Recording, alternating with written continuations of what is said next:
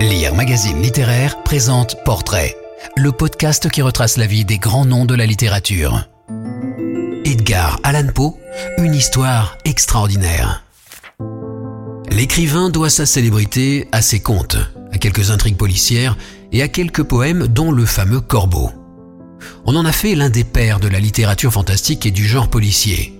Il fut en fait un auteur éclectique et l'étendue de son génie demeure encore méconnue. Une légende noire a longtemps brouillé l'image d'Edgar Poe. On la doit en partie au révérend Rufus Wilmot Griswold, à qui Poe confia le soin d'éditer ses œuvres. Poe n'avait pas épargné ce critique et poète mineur, et c'est sans doute le ressentiment qui porta celui-ci à forger, parfois en falsifiant les faits, la figure d'un Poe alcoolique, ingrat avec ses bienfaiteurs, d'un Poe qui ne payait pas ses dettes et gâchait son talent. De là procéda toute une série de représentations de Poe, telles qu'en lui-même la postérité ne cessa de le changer. À l'inverse, parmi ceux qui, les premiers, ont reconnu en Poe un écrivain de génie et qui en ont fait leur alter ego, sinon leur maître, figurent trois des plus grands poètes français. Baudelaire, qui s'enticha d'abord de l'homme Poe, en partie à cause de sa mauvaise fama, Mallarmé, qui retint tous les attributs de la pureté et de l'intransigeance du poète. Valérie enfin, lecteur attentif d'Eureka, le grand essai métaphysique de Poe, qui vit en ce dernier un poète de la connaissance, puis, au gré des modes et des courants, le surréalisme, la psychanalyse notamment, mais aussi le cinéma et ses multiples adaptations, chacun s'est forgé un Edgar Poe ad hoc. Edgar Poe naquit sous une bien mauvaise étoile. David Poe, son père, était issu d'une famille de souches irlandaises aux mœurs rigoureuses. Claire de notaire, il avait abandonné son étude pour monter sur les planches sans y connaître le succès et poursuivre Elisabeth Arnold, une jeune comédienne non dénuée de talent dont il eut trois enfants. Avant Edgar, né le 19 janvier 1809, il y eut le frère aîné, William, né en 1807, puis une petite sœur, Rosalie, née en décembre 1810. David Poe ne vit pas naître sa fille. Il avait déserté le foyer conjugal et mourut peu après, on ne sait trop où, ni quand, sans doute des suites de la tuberculose. Le ménage n'avait pas tenu. Il fallait courir le cacheton et mener l'existence misérable des comédiens itinérants.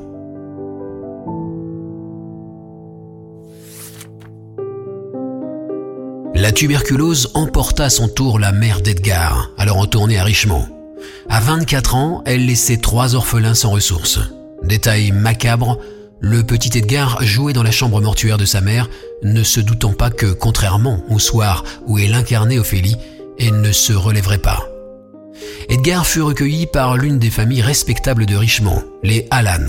Le père, John Allan, riche négociant en tabac, fit modifier son état civil le 7 janvier 1812. Edgar Poe, l'orphelin du Nord, avait été baptisé dans l'église presbytérienne, devenant Edgar Allan Poe, héritier putatif, l'adoption ne fut en fait jamais officiellement entérinée, d'une riche famille du Sud. Il était promis à un avenir brillant, d'autant plus qu'il se distinguait par sa vivacité et son intelligence. France Allan, qui ne pouvait pas avoir d'enfant, joua donc le rôle de mère de substitution, épaulée par une nounou issue d'une domesticité constituée de quelques esclaves noirs. Poe en demeura toujours favorable à l'institution de l'esclavage. Ses affaires stagnant quelque peu, John Allan tenta de les développer en Angleterre. Edgar fut envoyé successivement en Écosse, chez une tante de John, dans des écoles réputées, à Londres, à Stoke Newington, où un certain révérend Bransby lui enseigna des rudiments de français, de latin et de littérature. La santé fragile de Madame Allan et l'effondrement des cours du tabac en 1819 décidèrent John Allan à retourner l'année suivante à Richmond. Inscrit à l'English Classical School, le jeune collégien, excellent élève et nageur hors pair, vit à mesure qu'il grandissait ses rapports avec son père adoptif se dégrader. Edgar reprochait à son père sa conduite adultère. Edgar trouva un temps quelques réconforts auprès de la mère d'un de ses camarades, Jane Stannard, dont il s'éprit, mais, nouvelle perte cruelle, elle mourut tuberculeuse et folle un an après leur rencontre. Ce premier amour lui inspira un poème, Stance à Hélène, publié en 1831. Il s'éprit aussi d'une jeune fille de son âge, Elmira Royster, mais le père de celle-ci s'empressa de la marier à un riche commerçant. inscrit à l'université de Virginia, le jeune Edgar qui composait ses premiers poèmes y fut, au début au moins, un étudiant brillant. Le désir de s'émanciper le conduisit à se livrer, aux frais de John Allan, aux diverses distractions de la jeunesse aisée de cette époque. Jeux de hasard, duels, alcool, drogue, il aurait pris du laudanum, peut-être de l'opium. Les rapports avec Alan, qui refusait d'acquitter les dettes d'Edgar, s'en ressentirent et il le retira de l'université. Poe quitta la maison des Alan en mars 1827 pour commencer une vie de bohème. Il signa son premier recueil de poèmes, Tamerlane and Other Poems, avec la mention écrit par un bostonien. Boston, qui était à cette époque la capitale littéraire, ignora le livre. Deux mois après, il s'engagea sous le nom d'Edgar A. Perry comme artilleur dans l'armée fédérale où la vie de garnison lui laissa du loisir pour écrire. Il composa notamment Al-Aharaf, nom en arabe de l'étoile paradis des vrais artistes. Ce poème narratif de plus de 400 vers, inspiré par la découverte d'une supernova par Tycho Brahe en 1572, fut le plus long jamais rédigé par Poe qui en proposa, comme pour Tamerlan, plusieurs versions, s'efforçant de l'améliorer au gré des éditions. Y affleuraient pour la première fois ses conceptions sur l'art et la beauté pure, ainsi que ses intuitions sur l'harmonie universelle. La mort de France Allan, en février 1829, permit un semblant de réconciliation entre Edgar et John Allan, ce dernier consentant à l'aider à entrer à l'Académie militaire de West Point. Avant d'intégrer la célèbre institution, il vécut chez sa tante Maria Clem, où il se lia avec sa jeune cousine, Virginia.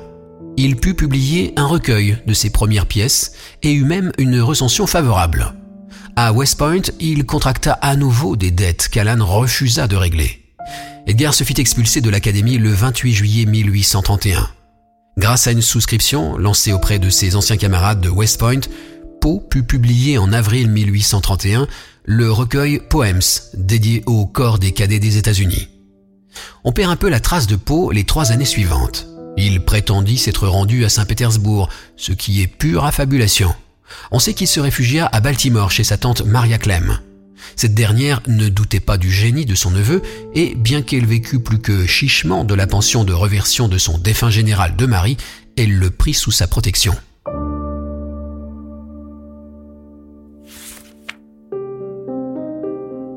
Le poète y écrivit ses premiers contes, tandis que son frère William agonisait à l'étage, victime de l'alcool et de la tuberculose, et que la petite Virginia, âgée de 9 ans, voyait en lui un père de substitution.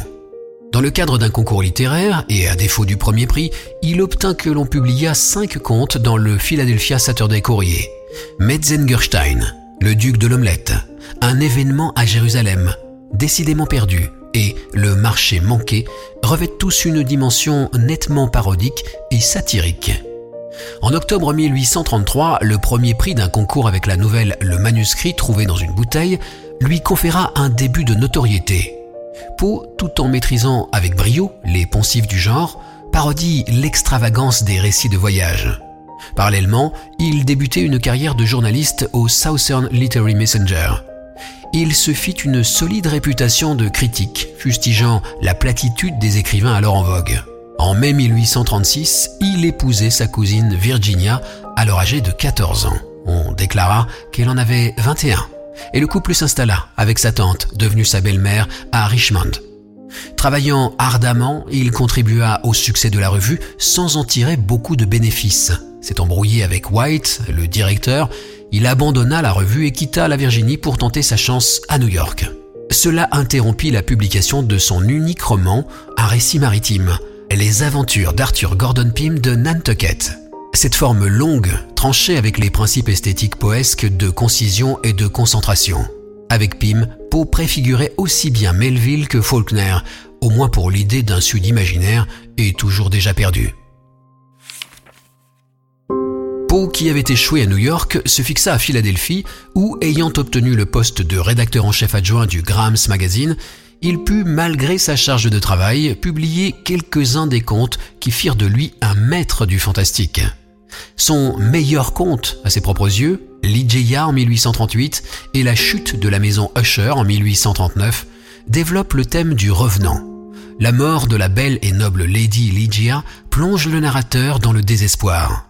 S'étant remarié avec Lady Rowena, belle aussi, quoique différente de Ligeia, il assiste dans la relative indifférence à la mort de sa seconde épouse. Dans la chambre mortuaire, le narrateur voit le cadavre s'animer, puis à nouveau inerte. Au matin, il s'aperçoit que Ligeia revit en Rowena. Si des éléments autobiographiques ont certainement pesé dans cette composition, la force du récit ne réside pas tant dans le fantastique que dans la description du désir pathologique et obsessionnel du mari de voir revivre sa première femme. En plus de la dimension fantastique, Poe puisa aussi dans la mythologie scientifique de son époque. Il fut sinon l'un des créateurs de la littérature de science-fiction, du moins un des précurseurs de Jules Verne. À 32 ans, Poe traversait la période la moins malheureuse de sa vie. À cette époque parut Double assassinat dans la rue Morgue. Deux femmes ont été sauvagement assassinées sans mobile apparent dans leur logis de la rue Morgue, une rue imaginaire au nom évocateur située à Paris. La police, après avoir interrogé tous les témoins, échoue à résoudre l'énigme, l'appartement étant entièrement fermé de l'intérieur et personne n'ayant pu en sortir. Le chevalier Auguste Dupin, par la seule vertu de ses raisonnements rigoureux, finit par résoudre le crime. Avec le personnage de Dupin, Poe créer le armchair détective, préfiguration des Sherlock Holmes, Hercule Poirot, Jules Maigret ou même du Porphyre Petrovitch de Crime et Châtiment.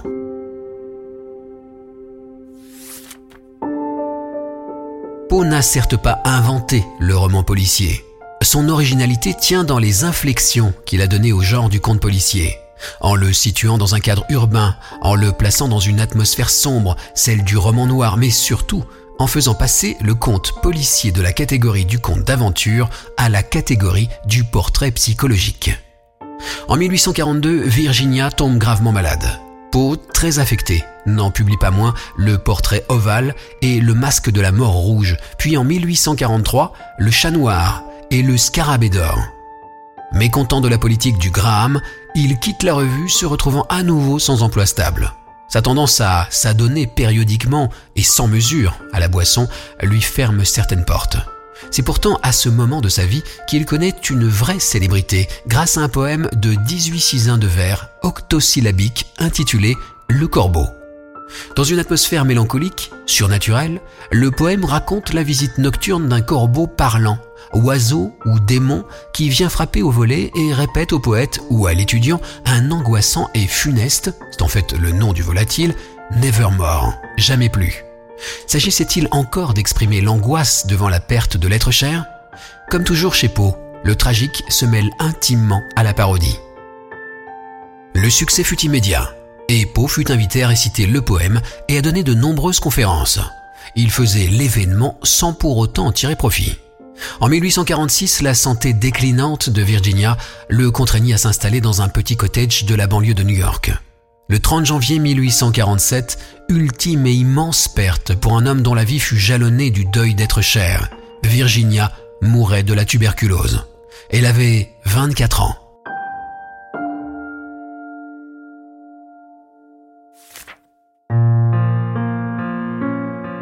À partir de 1848, la santé psychique de Poe déclina. Ne pouvant plus écrire, il perdit tout moyen de subsistance, sinon la charité d'amis ou d'admirateurs plus ou moins sincères. Dans un héroïque et ultime élan, il se lança un dernier défi. Résoudre une énigme bien plus ardue que toutes celles que Dupin aurait pu déchiffrer, l'énigme de l'univers. Eureka, a prose poem, prétend parler de l'univers physique, métaphysique et mathématique, matériel et spirituel de son essence, de son origine, de sa création, de sa condition présente et de sa destinée. La démonstration de Poe repose sur une vision censée embrasser l'univers en un seul coup d'œil, de telle sorte que l'esprit puisse en concevoir et en percevoir une impression condensée, comme d'un simple individu. Certaines de ces spéculations à portée scientifique ont pu paraître prémonitoires. Poe y vit l'aboutissement de son œuvre. Je n'ai pas le désir de vivre puisque j'ai fait Eureka. Je ne pourrai accomplir rien de plus. Il ne devait pas survivre longtemps. Après un dernier retour à Richmond pendant l'été 1849, il se rendit à Baltimore où, malade et ivre, il erra quelques jours. On était en pleine période électorale et des militants rabatteurs faisaient volontiers boire les gens au passage afin de les inciter à voter. Poe a-t-il été victime de ces individus? Au bout de son rouleau et de ses misères, on le retrouva gisant devant un estaminet qui servait de bureau de vote. Il mourut quelques jours plus tard, achevant une vie qui ressemble à une tempête sans accalmie.